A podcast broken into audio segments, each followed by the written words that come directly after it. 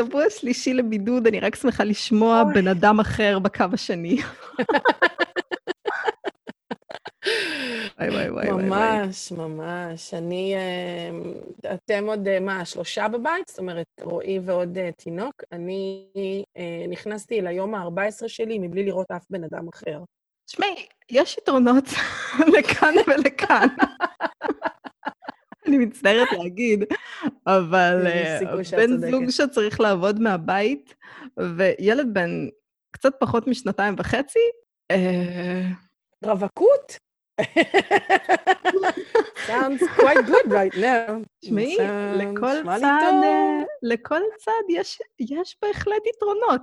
אני חושבת שאני ואת יכולות להתווכח, מה עדיף? המשחק הידוע של מה עדיף, שלי או שלך. הדשא של השכן. לגמרי. גם, את יודעת, זה הכל בקטע של איזון. אם היה לי שעה לעצמי, הייתי אומרת, אה, בסדר. אז עכשיו אני כאילו צדה לי את, ה, את הזמן הזה ב, בסוף שבוע שני לבידוד. אני ורועי דיברנו בדיוק על מה כל אחד צריך. ואימא לפעמים, כדי שהיא לא תשתגע, היא צריכה רגע לשים אוזניות ולדמיין כאילו רווקה. לא, סתם, זה לא... כן, אני, אני יכולה לדמיין שזה הגיוני, אבל uh, כן, תשמעי, יש את זה לכאן ולכאן, זה בהחלט, uh, זה בהחלט קשוח. הקורונה הזאת בהחלט מעמידה את, ה, את, את, את הכל במבחן. אוי, לגמרי. את כל היכולות שלנו במבחן. לגמרי. את יודעת, אני רציתי לדבר איתך על שתי דברים היום. מאחר והפרק של יום ראשון הוא לא שלי, אני לא חלק מהפרק. פרק מרתק, אגב, אני יכולה להגיד, כי שמעתי אותו לפני כולם, אמ, פרק מרתק בהחלט, אני לא שום ספוילרים ושום עניינים, אה, יום ראשון הפרק עולה, אבל חשבתי שמה שאנחנו נעשה עם הפרק הזה, אנחנו נדבר על איזושהי תופעה שרציתי לשתף אותך בקשר לקורונה. ו... ורציתי להכניס איזה משהו בקטנה על אומנות. כי אמרתי, וואלה, בכל okay. אוקיי. זאת, אה, נעולים בבית, לא נעולים בבית, עדיין uh, העולם האומנותי הוא, הוא חלק מאיתנו, והוא זה שעוזר לנו uh, לפעמים uh, להתגבר על איזשהו, uh, איזשהו משבר ו- ועניינים. ורציתי לספר לך על איזושהי תופעה שאני ראיתי עוד בארט רוטרדם, ועכשיו ראיתי אותה באופן מאוד מובהק uh, ברשת, אז אנחנו נדבר על זה קצת בהמשך. אז okay. אוקיי. הדבר הראשון שרציתי לדבר איתך בהקשר של קורונה, זה כל הקטע הזה של אנשים שלא נשארים בבית. כן, כן, ספרי לי על זה. דיברתי עם חבר ממש טוב שלי, ו... בישראל? בישראל, כן, והוא בן אדם מאוד הגיוני. הוא סופר רציונלי, הוא בחור קסם ו- ומדהים. ואני הייתי במקום של דילמה מאוד uh, מטורפת בשיחה האחרונה שלנו. והשיחה כן. הלכה כדלקמן. סתם, אחרי שעתיים של, אה, של אה, קשקושים ועניינים ו, ושיחה הכי כיפית בעולם, פתאום הוא אומר לי, אז הוא חזר עכשיו מחו"ל, והוא היה בבידוד שבועיים. וכשדיברנו, הוא היה ביום התשיעי לבידוד. והוא משתגע, כי הוא ממש לא יכול לצאת מהבית, אפילו לא לעשות קניות, לא לעשות כלום, כאילו פשוט בידוד כן. מוחלט בין ארבע קירות, משתגע, משתגע, משתגע, משתגע. אוקיי. Okay. והוא אומר לי, אני מחכה שבעוד חמישה ימים כשהבידוד יסתיים, אני מיד נוסע לאחי ומיד נוסע לה, להורים שלי. כי אני סטרילי, ואני כאילו יודע שאין לי קורונה, אני פשוט נכנס ישירות לאוטו, ומהאוטו אני מגיע ישירות אליהם. אוקיי. Okay. ואני עומדת בפני דילמה די רצינית. להגיד משהו, או לא להגיד משהו. להיות uh, חברה מעצבנת ולהגיד uh, נו נו נו, כן. או כאילו לפתוח את זה לדיון ו- ובאמת להבין למה, מאיפה המחשבה שלנו שאנחנו סטרילים. כי, שאלה מאוד טובה. כי גילינו עכשיו, בגלל שלכוכבים, uh, כל מיני כוכבי הוליווד ועניינים, במיוחד ברוסיה מדברים על זה די הרבה, mm-hmm. האוליגרכים שלהם, שחזרו מחו"ל, הם עושים את הבדיקה של קורונה מספר פעמים, והם עושים את הבדיקה כשהם נכנסים לבידוד, הבדיקה מראה שלילי. הם עושים את הבדיקה בסוף הבידוד, הבדיקה יכולה להראות שלילי. והם יכולים להישאר עוד שבוע בבית, לא לגעת באף אחד, לא, לא להיות בקשר עם אף אחד, ואז הבדיקה השלישית תראה שזה חיובי. חיובי. ובלי נכון. סימפטומים, הם לא משתעלים, אין להם קוצר נשימה, אין להם חום, אין להם כלום, פשוט יש להם את הווירוס והם יכולים להדביק אנשים שבאמת אה, אה, נדבקים. עכשיו, רק לתת איזשהו עדכון קטן, בלילה האחרון מתו למעלה מ-170 אנשים בהולנד. וואו, אוקיי. מעל 170. עכשיו, אנחנו טיפסנו וטיפסנו, פעם זה היה, המספרים היו הרבה יותר קטנים. יש מעל 12 וחצי אלף אנשים שהם נבדקו והם חיוביים. Mm-hmm. הולנד, אגב, לא בודקת כמה אנשים הבריאו, מסיבה מאוד פשוטה, כי גם אם מישהו הבריא מקורונה, הוא עדיין יכול לקבל קורונה. לא, הוא לא. הם מצאו את זה כבר, הם לא, הם בדקו. עכשיו ראיתי בהארץ הבוקר, שאם אתה חולה, אתה לא יכול לקבל את המחלה שוב. זאת אומרת, אתה חסין עליה ואין לך את המחלה שוב. אה, קראתי עכשיו בהארץ את תוצאות, ממש הבוקר קראתי את זה. זה ממש מעניין מה שאת אומרת. כן, כן, תסתכלי בהארץ החדש. אני אבדוק. אה, מסתבר שבאמת הם, הם מצאו שברגע שאתה חולה, אתה זה, כי הם, הם כל הזמן לומדים. זה כמו שנגיד, הם חשבו שזה ניסה באוויר. זה לא ניסה באוויר יותר. הם הגיעו למסקנה שקורונה לא נשארת באוויר, אבל היא כן נשארת על משטחים. אז נגיד והוא סטרילי, הוא הרי לא עשה את הבדיקה באמת, הוא רק חושב שהוא סטרילי. מה אם המשטח... על המשטחים, למשל, יכולה להישאר תקופה מאוד ארוכה. הם מדברים על, אה, על שבועות אה, שהקורונה יכולה לשבת על משטחים, ולכן, גם אם הוא חושב שהוא סטרילי, נגיד והוא נכנס מחדש לרכב, וברכב יש משהו, אז הוא כאילו נדבק מהרכב. זאת אומרת, הוא, הוא לא, אין באמת סטריליזציה של הדבר הזה, אלא אם כן עכשיו הוא מעביר את האוטו שלו איזו שטיפה מטורפת, וגם את עצמו שטיפה מטורפת, ועושה את הבדיקה, ואז נכ... כאילו, נו באמת, זה לא באמת הגיוני. הרי מספיק שאתה יוצא החוצה ונוגע בכוס של מישהו אחר, אין פה דרך באמת להגן על זה. את לא צריכה לצאת החוצה. שאלתי אותו, תגיד, איך אתה אוכל? אתה, אם אתה לא יוצא החוצה, אתה מקבל משלוחים? תגיד, אתה מנגב כל דבר שאתה... שנכנס לך הביתה? בדיוק. זה endless, אבל אני כן הייתי פותחת את זה לדיון איתו. זאת אומרת, כן הייתי אומרת לו, תשמע, אחיך, הייתי. זה משהו אחד. אני מרגישה כאילו, נורא. לא, אין מה להרגיש נורא, בכלל, להפך, אני חושבת שזה בא ממקום של המון דאגה ואהבה. הרי אם לא היית אוהבת אותו והוא לא היה חשוב לך, לא היית מנהלת על זה דיון בכלל, תעשה מה שאתה רוצה ונתראה בטיפול נמרץ. את כן, הוא כן חשוב לך ואת כן אוהבת אותו, אז, אז כן חשוב בעיניי לשתף אותו במקומות של הדאגה שלך, והמקומות של הדאגה שלך הם שם מה שלי. אתה לא יודע אם אתה סטרילי, וכל דבר כזה הוא סכנה. אני לא יצאתי מהבית, היום זה 14 יום. לא פגשתי את אימא שלי, לא את האחים שלי, לא את החברים שלי, לא אף אחד. עכשיו, אני כן יכולה להגיד לך שחברים שלי כן יוצאים, הם כן נפגשים אחד עם השני. זאת אומרת, יש לי חברים שסיפרו לי אתמול שהם הלכו לשבת אצל חבר אחר, לעשן קצת, לדבר קשקש, וחזרו הביתה. הם לוקחים את הריזיקה בעניין הזה, אבל זה שלהם. יחד עם זאת, הם כן ישמעו את דעתי על העניין. את יודעת, אני כן אגיד להם, נראה לי שזאת הסתכנות, נראה לי שכדאי בעניין הזה לשים כל אחד במקומו, וכאילו, ולא, כאילו, להשתדל כמה שפחות להיפגש אנשים. אבל, זה, אבל את לא יכולה באמת, אה, פרט ללשתף, את לא יכולה להגיד לאף אחד מה לעשות. תראי, לא, לא, ברור. אם הוא הולך לפגוש את אחיו, מאוד יכול להיות, אגב, אני אגיד לך גם עליי, אני, מאוד יכול להיות שאני כן אלך לאחי מחר, נגיד, בערב. הוא לא בקבוצת סיכון, אף אחד מהילדים שלו לא בקבוצת סיכון, כן. הם כולם מאוד קטנים שם, והם גם עשרה אנשים שחיים כבר בבית כבר שבועיים מבלי לצאת. כאילו, אני יכולה להרגיש, ואף אחד מהם לא פיתח שום סימפטומים וכלום. אז אני יכולה להרגיש בסדר עם ללכת, להגיד לך שאני לא לוקחת על עצמי סיכון? בוודאי שכן. השאלה אם אני מוכנה לקחת את הסיכון הזה, כי אני מעמידה אותו מול הסיכון, שהשלב הבא שבו אני ואת נדבר יהיה מטיפול פסיכיאטרי על כדורים. אוי אז אוי. אתה, זה, תקשיבי, זה 14 יום נעול בתוך בית. אני 14 יום נעולה בבית. אני לא יצאתי לא, מטריף. אפילו מטריף. לסיבוב קטן מחוץ לבית. אבל כל הכבוד שאת עושה את זה. מהרגע שעלה לי החום והתחלתי להשתעל והיה לי כאבים מאוד חזקים בחזה, ואני לא יודעת אם זאת שפעת רגילה או סתם, או סימנים של התחלה של קורונה, אז ההנחיות הן, ברגע שאתה מתחיל את ההרגשה הזאת, התקשרתי ל-101, התקשרתי לקופת החולים האישית שלי, עדכנתי את שניהם, שניהם ההנחיות, אל תצאי מהבית, גם ככה אסור לצאת מהבית, אז אל תצאי מהבית. אז אני בבית, ו-14 יום עברו, לא פיתחתי שום תסמינים מיוחדים, לא עלה החום מעל ל-38.8, למעשה החום הכי גבוה שהיה לי היה 37.9, הכי גבוה שהיה לי, והכל בסדר. אז כאילו, אז אני יודעת שאם אני אלך עכשיו לאחי, אני בריזיקה. מסוימת, וגם אחי יודע על התסמינים ועל כל מה שפיתחתי והכל. והוא יחליט אם, אם מתאים לו שאבוא אליו, כי לאחי, בשיטת, ה... בשיטת העולם הדתי של אה, אלוהים איתנו. או, כן, כן, אני שמעתי את זה גם. שכן, שזה בדיוק, שזה כאילו, את יודעת, כן, אין, כלום. אז... בדיוק, אז, אז כאילו, אז אה, זו החלטה שלו, אבל לא לדבר על זה בעיניי זו טעות. לומר, אני חושש, אני מפחד שאתה פוגע בעצמך, אני חושש שאתה אתה פה מסתכן, אתה לא יודע מה יש ברכב, אתה לא יודע מה, מה הסביבה שלך זה, אתה לא יודע אם בדיוק תרד ובדיוק תפגוש עוד בן אדם אחר, פשוט לא יודע. ולכן עדיף לצמצם את הדבר הזה לאפס. זה היה ממש לא נעים, אבל אני חייבת להגיד, זה היה ממש לא נעים, כי כשפתחנו את זה לדיון, אז הוא אומר לי, כן, אבל את צריכה להבין שהדבר הזה, כמה זמן זה יימשך? זה יימשך עוד חצי שנה, שנה, אנחנו חייבים לתפקד, זה לא, לא יכול להיות שאנחנו לא נצא מהבית, ולא יכול להיות שאני לא אראה אף אחד, וזה... אני מסכימה.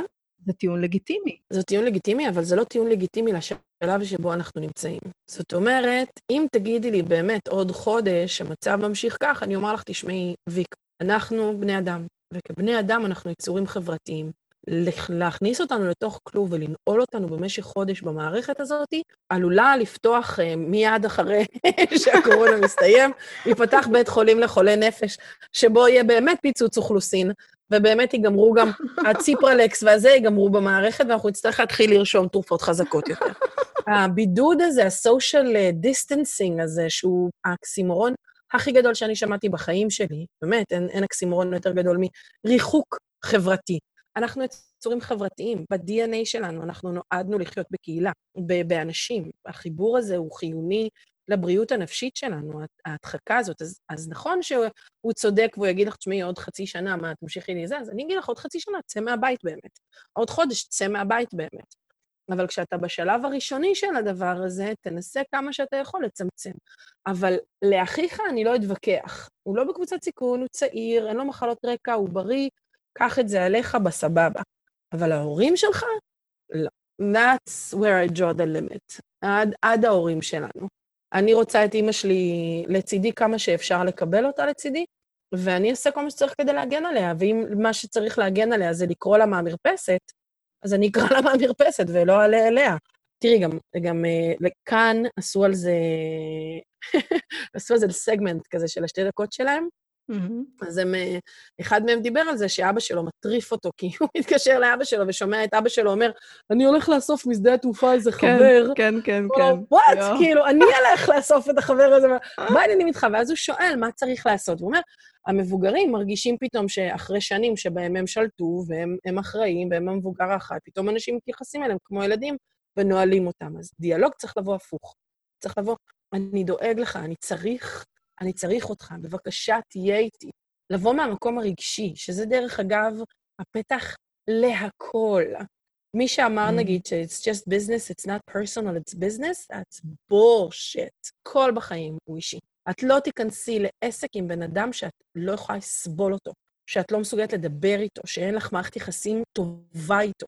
את לא תעשי את זה כי את לא מטומטמת. מטומטמת, כי את יודעת שזה יוביל לאין, בן אדם שאת לא יכולה לסמוך עליו, לא יכולה להרגיש בנוח איתו, לא יכולה להרגיש דיאלוג איתו, פשוט לא תעשי את זה. מה זה אם לא פרסונל? אז לכן פונים על המקום הרגשי, בעיניי, תמיד לפנות למקום הרגשי. אתה משתף במה שאתה מרגיש, אתה משתף בחוויה האישית שלך, הדלתות נפתחות לשיח ממקום אחר לחלוטין מאשר יש הנחיות, זה מה שביבי אמר, אל תצא מהבית. כאילו, כמובן. כן, אז, אז זה השיתוף, ואני חושבת שהסיבה שרציתי לשתף את זה, זה כי אני בטוחה שהרבה מאיתנו חווים את הדבר הזה עכשיו, שיש לנו את החבר, את ההורה, שעושה דברים, ואני חייבת להגיד, אני לא, אני הכי דוגמה ל... תחיה ותן לחיות, כן? ברור. אני בחיים לא אבוא ואני אגיד, אני יכול לשאול שאלה, ולהג... ולא, זאת לא תהיה שאלה. are you fucking נכון. insane? לא, זאת לא תהיה השאלה. נכון. יש שאלה מאוד לגיטימית, כאילו, למה, למה אתה חושב שאתה סטרילי, למשל? נכון. או למה אתה חושב ש... שאת, כאילו, בסדר, אם אתה תידבק, למה אתה חושב אין ש... כזה דבר סטרילי. רופאים בבתי החולים, לא, במקום הכי סטרילי, לבושים בכל המסכות שאפשר, מטופלים מכל הכיוון, רוחצים ידיים כל שלוש שניות, אה, הם נמצאים עם אלף אה, אה, מסכות הגנה, נדבקו בקורונה.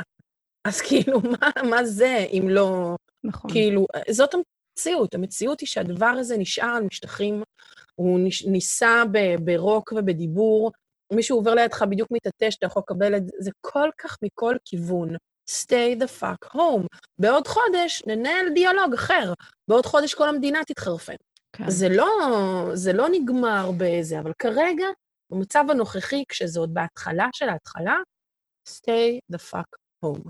זה זה ממש נכון, ואני יכולה להגיד לך שאני הייתי מאוד רגועה, והכול, עם כל המספרים אה, בהולנד, אה, שהם היו די רגועים יחסית, אבל תשמעי, כשמעל 170 אנשים מתים בלילה אחד, אז זה לא, זה לא זה לא בדיחה. מצחיק. זה נכון. לא בדיחה בכלל. ולהגיד לך את האמת, אני יכולה רק לשפוט לפי מרכז רוטרדם, כי וואלה, אני לא יודעת מה קורה כן. במקומות אחרים, אבל אה, חברים שלנו אמרו שהם יצאו לטייל בפארק, ליד הבית שלהם, ובגלל שהייתה שמש, וזה נדיר, ושיהיה ברור, שמונה מעלות, אוקיי? בלי אשליות ל-20 מעלות.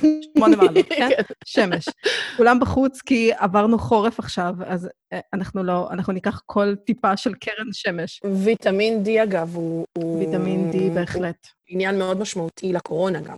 זאת אומרת. הרבה מאוד אנשים מדברים על זה שברגע שיהיה קיץ, הקורונה קצת תתחיל להיעלם, כי השמש והחום הורגים את, ה, את הנגיף. אז אני מבינה את הצורך לצאת החוצה רגע ולהתאוורר, אבל לצאת החוצה ולפגוש אנשים, לצאת החוצה ולשבת בחללים סגורים עם עוד אנשים, זה משהו אחר. ולדאוג להורים שלך, זה בראש המעיינות של העניין הזה, ואתה לא יודע. אתה פשוט לא יודע. אז תצמצם את היכולת. אני למשל התחרפנתי עם אחותי. אחותי, אה, אמא שלי גרה שתי קומות מתחתיה, היא דואגת לה ומטפלת בה, וכל, ולפני כמה ימים, עכשיו היא כבר בבית ולא יוצאת, אבל לפני כמה ימים היא נוסעת לקוסמוס, לקנות פיג'מות לבנות, נוסעת לזה, לקנות זה לזה. עכשיו, לכי תגידי לה שאחות, שערי בבית, לא נורמלית. מה העניינים איתך? גם יש לך שתי ילדות קטנות איתך בבית, את מוציאה אותן איתך, אה, אוקיי, או, סורי. יונים. יונים? בראש עם כנפיים. אוי כן, ואבוי. מה- טוב, החלון שלך ענק. זה... אצלי יש ברווזים. ברווזים בחוץ. אה, ברווזים זה חמוד. כן, אפילו ברווזים זה מאוד ברווזים נחמד. באו הביתה. זה חמוד. אז אחותי, חמוד שאני קיבלתי התקף לב מיונים האלה. זה חמוד שאת קוראת לזה עכברוש עם כנפיים. זה הקטע עכברוש עם. כנפיים, חמודה. אצלך זה עכברוש עם הכי כנפיים, מזוהם שיש. אצלי זה, זה ברווזים. זה בהחלט ברווזים.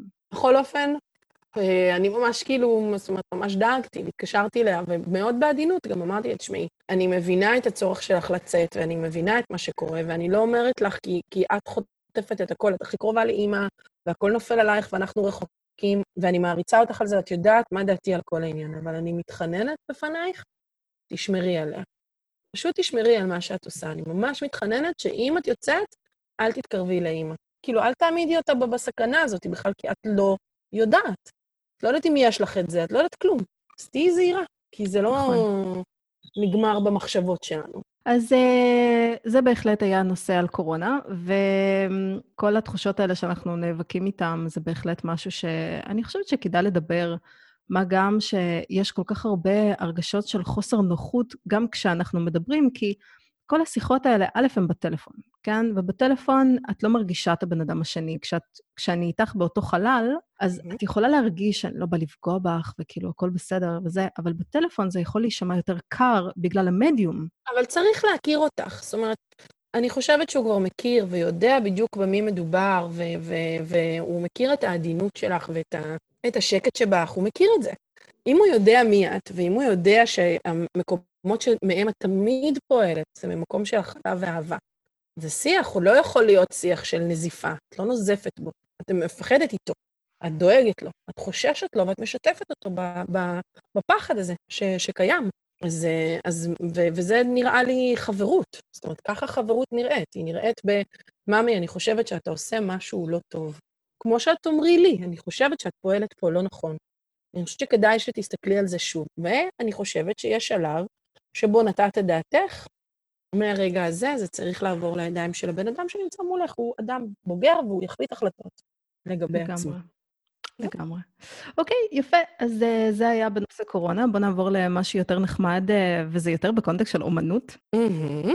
אז uh, כשהייתי בארט רוטרדם, בתקופה שבה אנשים היו מתקהלים ו- ועושים דברים ביחד, כן. אז uh, ראיתי תערוכה של בחור. מה שמשך אותי לביתן הזה, כאילו, מי שלא מכיר את ארט רוטרדם, זה, זה במקום מאוד מגניב שנקרא פניל פבריק, שזה מפעל ענק מזכוכית, משהו מהמם, פשוט מהמם. גם כשנוסעים לרוטרדם רואים את זה מה, מהרכבת. מהמם. וזה חלל עצום, עצום, עצום, עצום.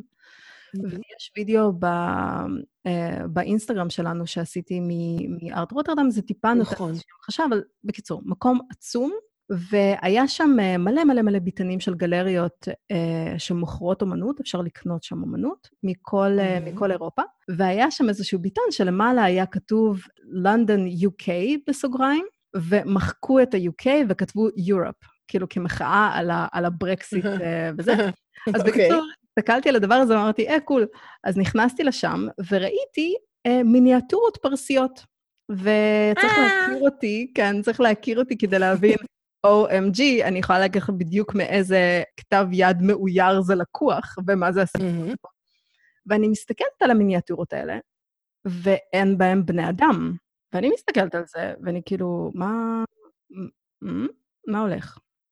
ומתברר שזה אומן או אומנית, אני כבר לא זוכרת, מאיראן, שחיה בלונדון, והיא נותנת איזושהי ביקורת על אה, כל הנושא של אה, חשיבות של בני אדם במיניאטורות בכלל, וחשיבות מבחינת מעמדות באותה תקופה שהמיניאטורות צוירו, שזה מאה, אני חושבת שבמיניאטורה הספציפית הזאת זה המאה ה-17.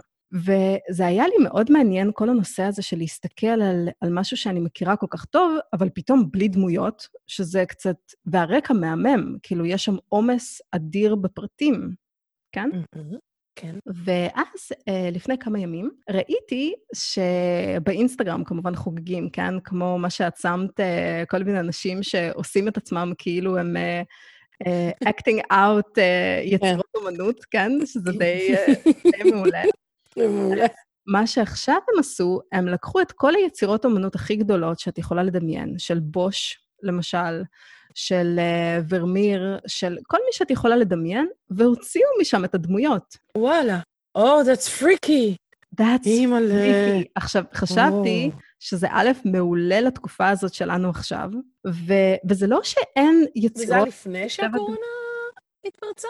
אני חושבת, מה שהיה בארט רוטרדם זה היה לפני קורונה.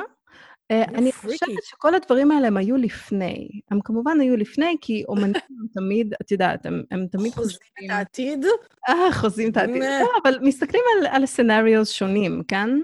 כן. ולהעלים, בגלל האיכויות של פוטושופ שאפשר לעשות היום, ובגלל אה, כל מיני דברים טכניים, שיש לך את הגיגה פיקסל של, אה, של גוגל, שאת יכולה לעשות זום אין מטורף לתוך יצירת אומנות, וממש ה- האיכות מאפשרת לך לעשות דברים שלא יכולת לעשות לפני כן. אה, אז אומנים ממש הרימו את הכפפה, ואני לא זוכרת איך קוראים לבחור הזה, נראה לי שהוא היה ספרדי. אולי אני באמת צריכה לשלוח את זה באינסטגרם שלנו, כי זה נראה מגניב בטירוף. כאילו, תדמייני את ה-Garden uh, of Earthly Delight של בוש, שהכמות כן. דמויות שם היא לא אמיתית בכלל, כן? ריקה. כאילו, זה ריק. והגודל של היצירה נשמר, כן? כאילו, הם עובדים באותו פורמט, זה אותו גודל, בלי דמויות בכלל. עכשיו, לא חסר שם אה, דברים להסתכל עליהם, אבל זה כאילו מראה לך משהו שאת מכירה כל כך טוב, מכיוון לגמרי אחר. אחר. והיה לי איזשהו שוק, כמו עם המיניאטורות האלה, שאני, אבל רגע, וזה עדיין מהמם, כאילו, זה עדיין משך לי את העין וניגשתי לזה, כי הרגשתי כאילו, זה כאילו ראיתי חבר שלא ראיתי מלא זמן, וכשהתקרבתי לראות אותו, ראיתי שאין לו פנים. כאילו שהפנים שלו כזה, את יודעת, בלי עיניים, בלי אף... אימא'לה. ממש ככה. That's creepy. I know. Well. אנחנו גרים בתקופה שהיא קריפית בטירוף. אז אמרתי, אה, מעולה, כאילו, זה מרגיש לי on brand. אז מה, את חושבת על. אה, יצירות? אם תחשבי עכשיו על, למשל, אה, את, על היצירה של, שאת כל כך אוהבת, של ז'אק לואי דוד, כן? של מוט מרה. מהמם. תדמייני את הסצנה הזאת רק בלי מרה. עם המגבת שהייתה על הראש שלו, פשוט על האמבט. מפחיד נורא. אני חושבת אבל שמה שזה עושה, זה גורם לך לחשוב בעצם על המאפיינים. זה כאילו, זה עובד על כמה דברים, וזה זה ממש ממש מגניב. קודם כל, זה עובד על העובדה שאת מזהה באופן אוטומטי את היצירה, גם אם מחסירים ממנה פרטים. לגמרי. שזה ממש מגניב, זאת אומרת, עד כמה הדבר הזה אימבדד בראש שלנו, שאנחנו נזהה במה מדובר רק אם יהיה בו חפץ בלי ה-focal point. זאת אומרת, יש אוקיי. דברים שהם הם אימבדד בתוך הראש שלנו ברמה כזאת שהם הם, הם מאוד מאוד חזקים והם מאוד מאוד חריפים, ואנחנו מזהים אותם ונמצאים שם גם בלי. אז אני חושבת שלעשות אומנות, אה, זאת אומרת, אומן שמוציא את כל הגורמים, או את האדם המרכזי שעליו הסיפור מסופר, ומשאיר רק את החוויה מסביב, ועדיין, ואז עושה בעצם שני דברים. אחד, פותח לנו את הראש להבנה שאנחנו מזהים את היצירה גם בלי המרכז שלה, ושתיים, מפחיד אותנו, באפשרות כן, שכאילו יבוא יום לא. והדבר. מאוד, זה שם אותנו באיזה מקום של oh my God, אין אנשים. לאן הם הלכו? מה? מה הולך? כאילו, זה, אז זה מאוד, זה כאילו מאוד מאוד מאוד חכם. ובתוך איזו עבודה שאני עושה עכשיו. אני, אני כותבת איזה קורס, ו, ואחד הדברים ש, שאני כותבת עליהם זה הנושא של branding. ההסתעפות היא branding פוליטי, אבל אנחנו מתחילים ממה זה בכלל branding ואיך זה משתנה אבל את קוראת לזה ו... branding או שאת קוראת לזה מיתוג? זה אותו הדבר. branding ומיתוג זה אותו הדבר. זה פשוט, מיתוג זה עברית. מיתוג. אני קוראת לזה branding כי, כי התרגלתי וגם כולנו קוראים לזה זה, אבל אפשר בהחלט גם להגיד מיתוג, זה פשוט אה, אין בעיה להשתמש במונח מיתוג. ובאיזה ספר שקראתי, בהקדמה לאיזה ספר שקראתי בעניין, הכותבת מדברת על, על עד כמה זה מוטמע בנו. והיא מספרת סיפור אישי. היא אומרת, אני ובעלי החלטנו כשנולדנו לנו הילד שאנחנו לא נגדל אותו על האמונה שסנטה קלאוס קיים. לא רוצים שיישבר לו הלב בגיל שלוש או ארבע או חמש או שש, הוא יגלה שסנטה קלאוס זה המצאה והוא לא קיים.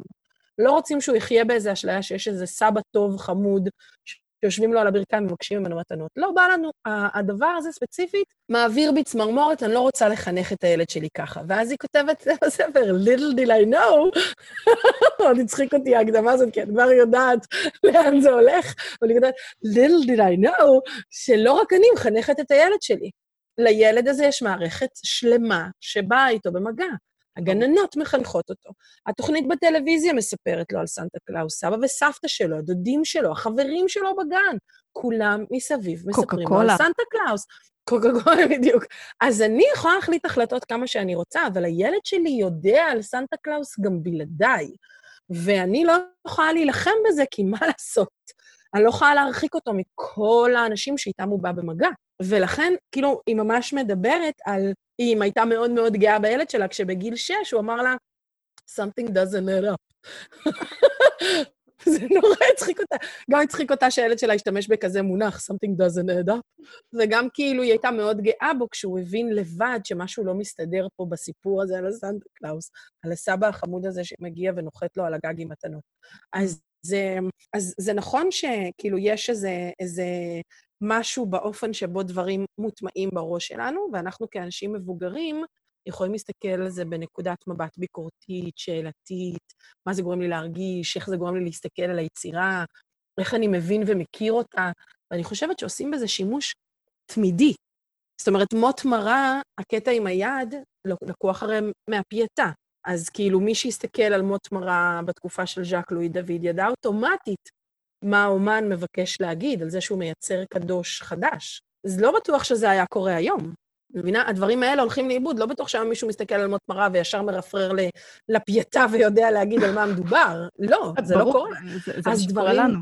זה מקס... בדיוק, אז גם דברים עוברים שינוי. קונטקסט חברתי אולי, את מתכוונת. בדיוק, בדיוק. היסטוריה, קונטקסט חברתי, זמנים, תהליכים. גם זה משנה את זה, זה מאוד מאוד מעניין. אני יכולה להכניס עוד אלמנט עוד אלמנט של חנוניות.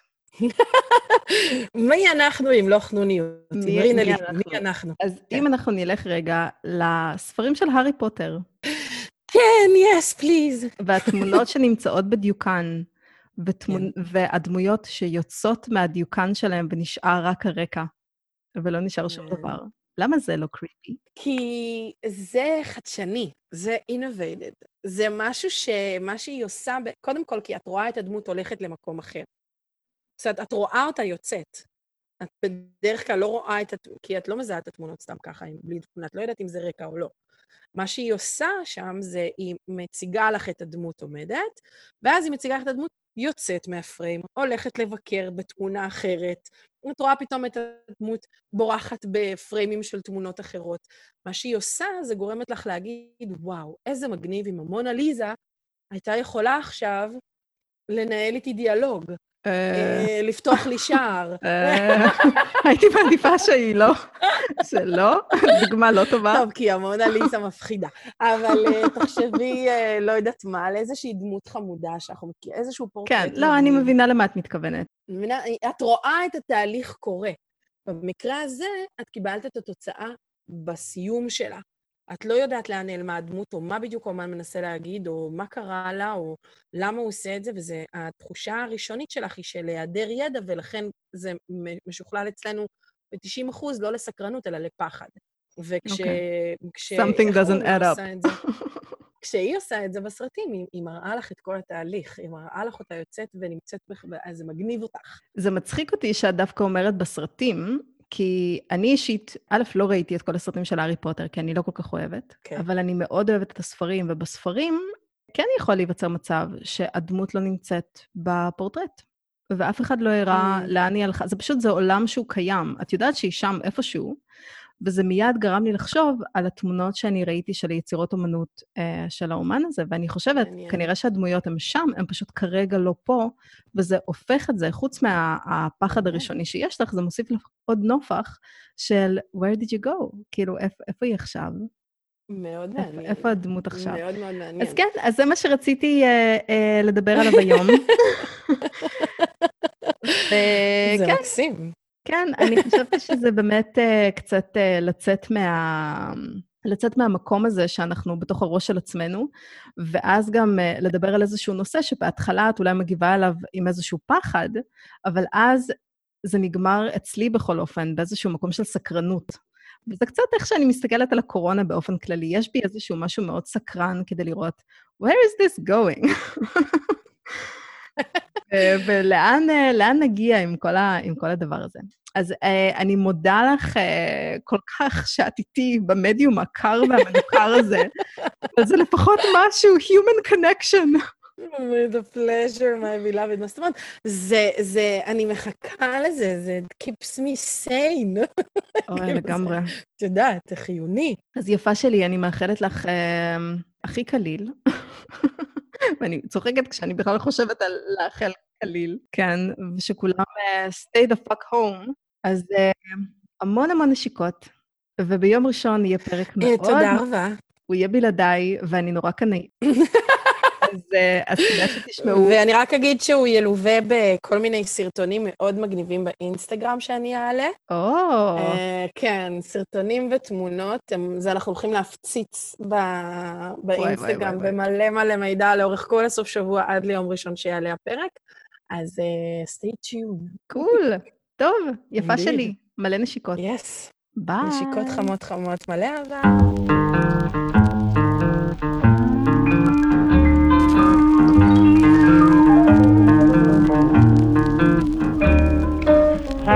Address unknown, not even a trace of you.